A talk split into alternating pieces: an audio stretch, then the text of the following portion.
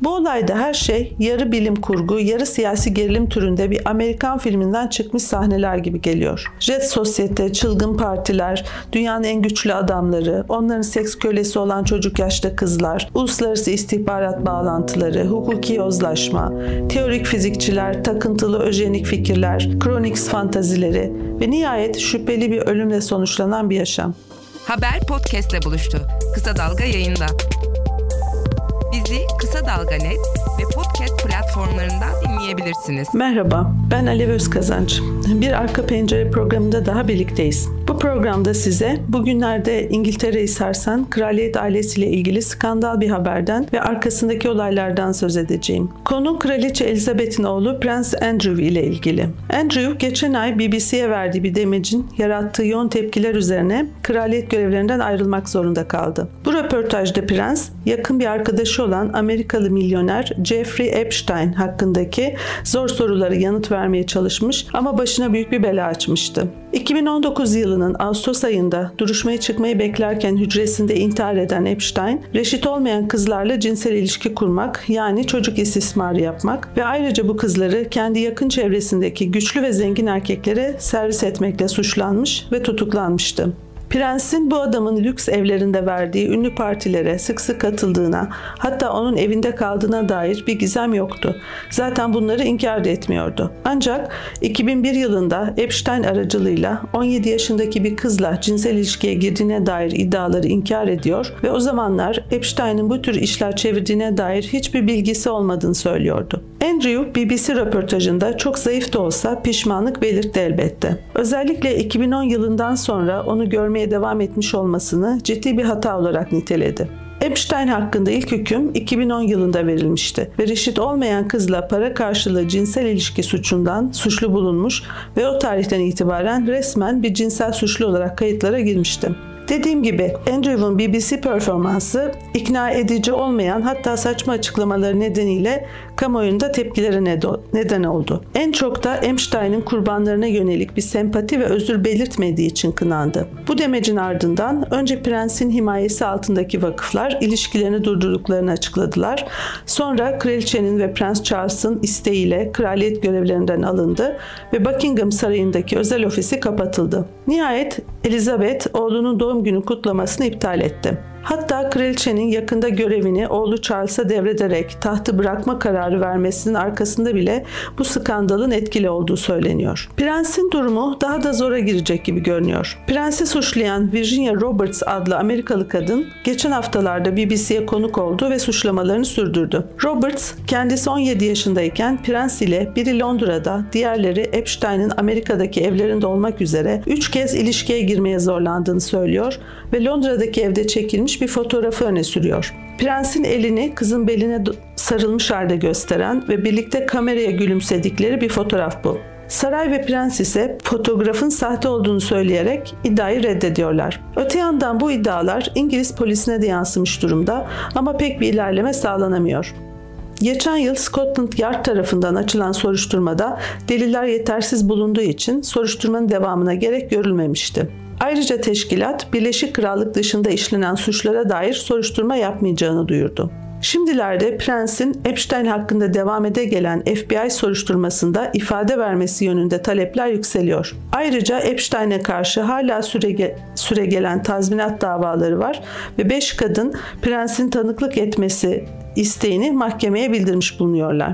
Virginia Roberts'tan söz edeyim biraz. Epstein'in kız daha 17 yaşındayken tuzağına düşürdüğü ve çevresine de servis ettiği bu kız aslında benzer durumdaki kızla onlarca kızdan sadece birisi. Virginia küçük yaşta cinsel ve fiziksel istismara uğramış ve evden kaçmış bir çocuk. 15 yaşındayken Donald Trump'a ait bir otelde çalışırken Ghislaine Maxwell adlı zengin bir kadın buna yaklaşmış ve ona masörlük eğitimi kazandırmayı ve işe almayı vaat etmiş. Böylece zaten istismara uğramış olan bu genç kızın daha da ağır bir istismarına doğru evrilen bir durum oluşmuş. Aslında Maxwell adlı bu kadın Epstein olayında çok kritik bir isim. Epstein'in eski sevgilisiymiş. Ünlü İngiliz medya devi Maxwell'in kızıymış ve uzun zamandır İngiliz Yüksek Sosyetesi'nin bir üyesi olarak Prence'in yakın çevresinde bulunmuş. Zaten Prince ile Epstein'ı da o tanıştırmış. Virginia, Maxwell'in kendisini önce Epstein'a, sonra Prince'e ve bu arada başka zengin adamlara da servis ettiğini anlatıyor. Londra'daki istismar ilişkisi de Maxwell'in evinde gerçekleşmiş. Virginia ve başka mağdurlar bu kadından Epstein'in kurduğu istismar ağına sürekli kız sağlayan bir kişi olarak, yani madam olarak söz ediyorlar ve onun ne kadar kötü birisi olduğunu anlatıyorlar. Maxwell bugünlerde kayıplara karışmış durumda. Bu olaydaki asıl mesele Prens değil elbette. Çünkü Prince Andrew, Epstein'in çevresindeki onlarca güçlü ve zengin adamdan sadece birisi. Prens olduğu için özel bir haber değeri var mutlaka. Ama onun isminin bu kadar çok öne çıkmasının asıl nedeni şu anda devam ede gelen FBI soruşturmasına dahil olan başkaca isimlerin henüz kamuoyuna açıklanmamış olması. Peki kimdi bu Epstein? New York'ta orta sınıf bir aileye doğan, sonra kısa sürede 557 milyon dolarlık bir servet sahibi olan Amerikalı bir finans danışmanı. Finansal danışman olarak işe başlamış, çok zengin adamların ve hükümetlerin zimmete geçirilen fonlarını geri almak için işler yapıyormuş. Bu arada Amerikan istihbaratına çalıştığına dair de söylentiler var. Epstein başarılı bir yatırım fonu yöneticisi olarak tanınmış ama bu kadar çok büyük bir servetin nereden geldiği aslında pek açıklanamıyor. Victoria Secret markasının sahibi olan adamın sağ kolu olduğu, onun fonlarının yöneticisi olduğu biliniyor ama başkaca iş ilişkileri pek yokmuş aslında. O yüzden servetinin kaynağında çevresindeki zengin adamlardan şantajla topladığı paralar olabilir deniyor. Nitekim özel adasındaki evinde gizli bir video donanımı kurmuş olduğu açığa çıkarılmış. Kısacası bu adam yaptığı işlerden çok verdiği partiler ve çevresine topladığı ünlü ve zengin insanlarla tanınıyor. New York, Manhattan'da, Florida'da ve Karayipler'deki özel adasındaki evlerinde sürekli yemekler, partiler vermiş, konukları ağırlamış. Bu partilerde dünyanın en güçlü ve zengin adamlarını bir araya getirmiş. Ki bu isimler arasında Clinton'lar da var, Trump da var, Elon Musk da var, Stephen King de var ve daha kimler. Aslında Epstein'in suçlarının ortaya çıkması ilk olarak 2008 yılındaki bir soruşturmayla başlamış. Ama bu dava tuhaf bir şekilde sonuçlanmış. Zengin ve güçlü adamlar çocuk istismarına bulaştığında adalet ne kadar işliyor bir kez daha görmek için mükemmel bir örnek dava bu. Biraz açıklayayım isterseniz.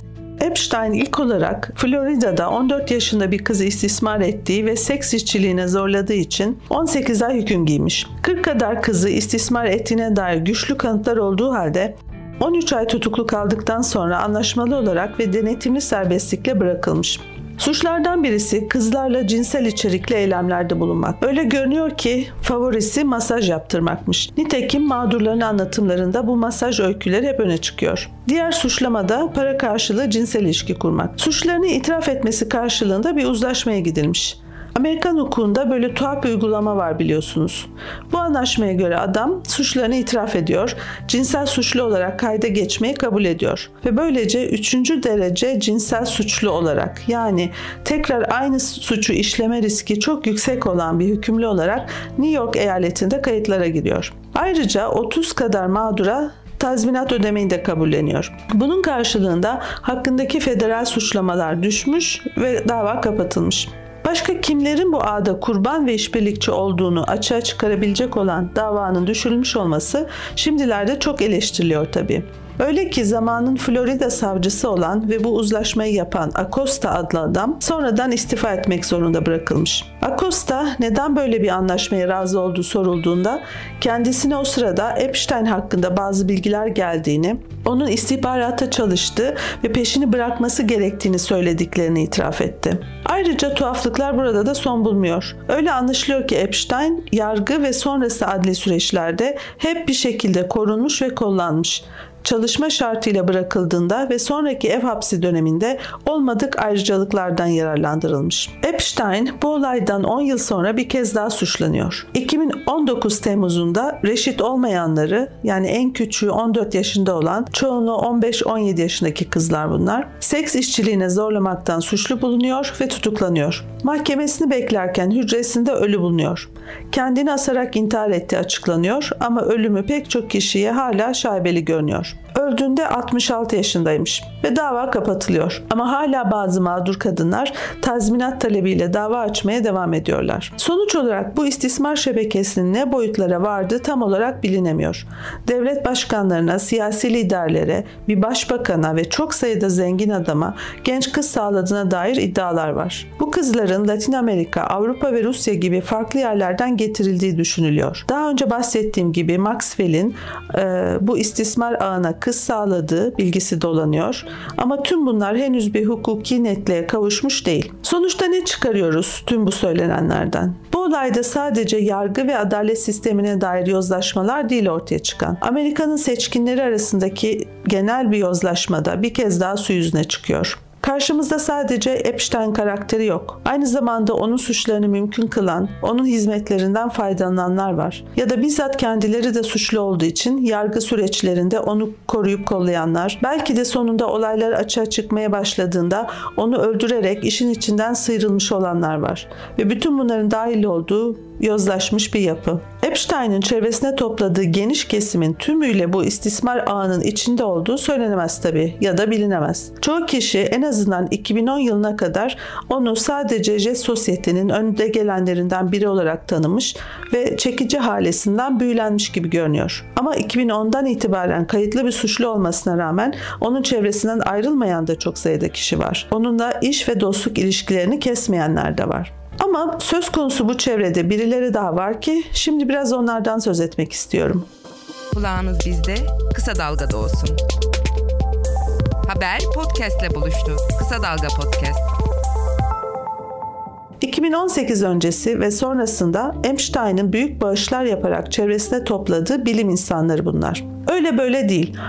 Harvard ve MIT gibi en elit kurumlar ve çok ünlü isimler söz konusu. Bu tür bağlantılar Epstein'in görünmeyen bir yüzüne daha ışık tutuyor aslında. Böylece bu Epstein karakterini daha iyi anlamak için bize ilginç ipuçları sunan başka bir aleme dalıyoruz. Tuhaf, tekinsiz fanteziler alemine. Öyle anlaşılıyor ki Epstein kendine kurduğu korunaklı ve konforlu dünyada başka bazı fanteziler de kurmuş. Kendisi müşterileri ve serveti hakkında sürekli yalan söyleyen ve yanılsama yaratan biriymiş meğerse. Kendini tanıtma biçimlerinden biri de ilginç. Bilim hayırseveri. Bu kimliğiyle Harvard ve MIT dahil bazı kurum ve kişilere çok büyük bağışlar yapmış. İlginç olan şu ki adam hüküm giydikten sonra bile bu bağışlar kabul edilmeye devam edilmiş. Epstein kendi web sitesinde bazı çok ünlü bilim adamlarının sponsorluğunu yaptığını yazmış ama birçoğu onu yalanlamışlar ve suçlarından dolayı onu kınadıklarını belirtmişler. 2010 sonrasında çoğu bilim adamı ondan uzaklaşmış ama pek çok bilim dergisi ondan ve hayırsever bağışlarından övgüyle söz etmeye devam etmişler. Nitekim MIT Medya Laboratuvarı yakınlarda bu durum için özür diledi. Dediğim gibi Epstein çevresine çok ünlü fizikçiler, matematikçiler, biyologlar, sanal gerçeklik uzmanları, psikologlar ve genetikçileri toplamış. Aralarında Nobel ödüllü olanlar da var. Bilim kurgu yazarları da var. Stephen Hawking de var mesela. Ayrıca Google kurucuları var ve Amazon sahibi Jeff Bezos da var. Öyle anlaşılıyor ki Epstein bilim insanlarının projelerini fonlayarak onları baştan çıkarmış ve hakkındaki suçlamaları göz ardı etmelerini sağlamış. Örneğin Harvard'daki evrim programına $6,5 milyon bağış yapmış. Özel adasında bilimsel konferanslar düzenlemiş. Kimsenin fonlamayacağı tuhaf projeleri de fonlamış. Örneğin yakın bir arkadaşına insanda sanki birisi onu izliyormuş duygusu yaratan bir maddeyle ilgili bir projeden söz etmiş. Bazıları onu çok zeki bulurken bazıları onu sahtekar olduğunu düşünmüş. Harvard'daki bir oturumda Epstein, açlıkla mücadele ve yoksullara yardım fikrine karşı çıkmış, bunun nüfus artışına neden olacağını söylemiş. Toplantıda kendisine karşı çıkan bilim insanını da kendi çevresinden dışlamış, bir daha davet etmemiş. Bu ve buna benzer pek çok olay şimdilerde ortaya dökülüyor. Para ve siyasi iktidarın yanı sıra bilim ve teknoloji de büyük bir güç kaynağı olduğu için Epstein'le ilgisini çekmesi şaşırtıcı değil bence. Ama biraz daha dikkatli bakınca aslında bu ilginin gerisinde daha tekinsiz bir niyet olduğunu da anlıyoruz. Meğerse Epstein'ın insan ırkını kendi DNA'sı ile güçlendirmek gibi bir fantazisi daha varmış. New Mexico'daki muazzam büyüklüğündeki çiftliğinde çok sayıda kadını aynı anda döllemeyi planlıyormuş. Bu fantazisini sır olarak çevresinde topladığı bazı bilim insanlarına ve yakın arkadaşlarına söylemiş. Ama neyse ki böyle bir işe girişine dair bir bilgi yok. Epstein bilim insanlarına verdiği davetlerde bilim dünyasından genç ve güzel kadınları da davet ederek kendine uygun damızlıkta bakıyormuş. Kafasını transhümanizm adlı yeni bir fikre takmış. Yani insan nüfusunu genetik mühendislik ve yapay zeka yoluyla güçlendirmek fikrine. Bu fikrini geliştirirken Repository of Germinal Choice adlı 1999'da son bulan bir programdan esinlenmiş. Bu programda Nobel ödülü adamlardan alınan spermlerle insan ırkı geliştirmek isteniyormuş. Neyse ki bu çılgın projeye sadece tek bir Nobel'li adam ilgi gösterdiği için çabuk sonlandırılmış. 2011'de World Transhumanist Association adlı derneğe $20.000 bağış yapmış. Bunlar Humanity Plus diye bir proje geliştiriyorlarmış. İnsan ırkını geliştirmek ve süper insan yaratmak projesiymiş bu. Epstein'in bir diğer ilgi alanı da Cryonics adı verilen yeni gelişen bir alanmış. Yani sonradan canlandırmak amacıyla canlıların ve insanın dondurulması.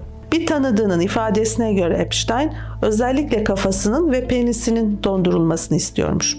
İşte Epstein olayı böyle. Sonuç olarak tüm bu anlattıklarımın nasıl bir his bıraktığını tahmin edebiliyorum. Bu olayda her şey yarı bilim kurgu, yarı siyasi gerilim türünde bir Amerikan filminden çıkmış sahneler gibi geliyor. Jet sosyete, çılgın partiler, dünyanın en güçlü adamları, onların seks kölesi olan çocuk yaşta kızlar, uluslararası istihbarat bağlantıları, hukuki yozlaşma, teorik fizikçiler, takıntılı öjenik fikirler, Cryonics fantazileri ve nihayet şüpheli bir ölümle sonuçlanan bir yaşam ve ardında bıraktığı yanıtlanmamış pek çok sorun. Bütün bunları yorumlamaya gerek var mı bilmiyorum aslında. Sanki olgular yeteri kadar kendilerini anlatıyor gibi görünüyor. Yine de şaşırmamız gereken şeyler, bizi meraka sürükleyen ve bu merakı yeni bir bilgiye dönüştürecek şeyler olmalı bu olayda. Bu film gibi öyküde olup bitenler bizi şaşırtmıyorsa eğer, o halde buradaki soru şu olmalı. Nasıl oluyor da sadece filmlerde olduğunu sandığımız şeyler gerçekleştiğinde artık şaşırmıyoruz? Neden bu kadar hızlı şekilde gözümüzde normalleşiyor bu olaylar? Kısacası bu olay çağımıza dair neler anlatıyor acaba? Ultra zengin ve güçlü adamların kadın ve çocuk bedenlerini kendi enerjilerini yenilemek için sömürmeleri, para, siyasi güç ve bilim yoluyla ama en çok da genç bedenleri sömürerek ölümsüzlüğü arayışları, bu uğurda birbirlerini koruyup kollamaları ve adaletin çuvallaması. Aslında bunlar bir düzeyde hep olagelen ve tanıdık şeyler. Elitlerin yozlaşması teması hiç de yeni bir şey değil. Ya da yöneticilerin toplum için koyulan yasal ve etik kurallara kendilerinin uymaması. Kural koyucuların kendilerini kuralların üzerinde hissetmeleri. Bunlar yeni olmayabilir ama çağımızda işte bu durum giderek daha da netlik kazanıyor. Yani hem yasayı ihlal özelliği netleşiyor hem de gizlenemez hale geliyor. Çünkü artık o kadar da güçlü değil elitler ya da en azından bu tür suçların sonsuza kadar gizli kalmasını sağlayacak kadar güçlü değiller. Bu tür olaylara şaşırmamamızın bir nedeni de günümüzde elitlere karşı genel bir güvensizlik ve hatta paranoya gelişmiş olması. Bunun anlaşılır nedenleri var ama komplo teorilerinden de uzak durmak iyi olur. Uzun zamandır komplo teorileri çok popüler ve birçok kişi zaten dünyanın hep böyle bir yer olduğuna ama bu tür suçların hiç açığa çıkmadığına inanıyor. Özellikle Amerika'da sağ popülizmin yükselişi nedeniyle liberal elitlere dönük komplocu algılar tavan yapmış durumda. Trump yandaşı çevrelerde özellikle demokrat çevrelerin yozlaşmasına dair pek çok gerçek dışı anlatı dolanıyor internette. En son ünlü şef Anthony Bourdain'in intiharından sonra sosyal medyada dolanan söylentilerde başka benzer intiharların ortak noktalarına dikkat çekilerek bu kişilerin elitlerle ilgili çok gizli bilgilere sahip oldukları için öldürülüp intihar süsü verilmiş olduğuna dair iddialar dile getirilmişti. Yine İngiltere'de pedofili amaçlı bir elit ağının mevcut olduğuna dair söylentiler uzun süredir var. 1980'lerdeki bir elit çete olayının kapatıldığı söyleniyor. Son olarak 2019'da kendisi pedofil olan bir adam, İngiliz hükümet ve istihbarat çevrelerinden çok sayıda kişiyi 70'li ve 80'li yıllarda erkek çocuklara tecavüz eden ve öldüren bir çete kurmakla suçladı. Bunun üzerine Scotland Yard milyonlarca poundluk bir soruşturma yaptı ve sonuçta adam iftira suçundan yargılanıp hüküm giydi. Bu tür olayların gizli kalmaması ve ortaya çıkınca şaşırmamamızın asıl nedeni ise kadınların kendilerine karşı işlenen suçlar konusunda artık sessiz kalmamaları, cesurca konuşmaları ve hukuk mekanizmasını işlemeye zorlamaları. Bu sayede bu suçların ne kadar yaygın olduğunu öğreniyoruz. Ve bu elbette sadece elitlerle sınırlı bir olay da değil. Ama elitler söz konusu olunca daha özel bir etki yaratıyor. Nitekim Virginia Roberts televizyonda prens ile ilişkisini anlatırken gözyaşları içinde şöyle dedi. Yöneticiler neden bu tür şeylerin olmasına izin veriyorlar diye düşünürken bizzat kraliyet ailesinden birinin bunu yapması beni şok etti. Güvendiğiniz biri bunu yapınca çok kötü oluyor. İşte böyle. En güvenilir konumdaki birinin en büyük suçlardan birini işlemesi. Yani suç ile yasanın bu şekilde iç içe geçmesi. Bu tecrübenin 17 yaşındaki bir kız için ne kadar yıkıcı olduğunu tahmin edebiliriz. Öte yandan bu suçların giderek daha fazla ve net biçimde açığa çıkmasının iktidar sahiplerinin kendileri için de nasıl ve ne kadar yıkıcı olacağını yakın gelecekte daha net göreceğiz diye düşünüyorum. Hoşça kalın. Bizi Kısa Dalga Net ve podcast platformlarından dinleyebilirsiniz.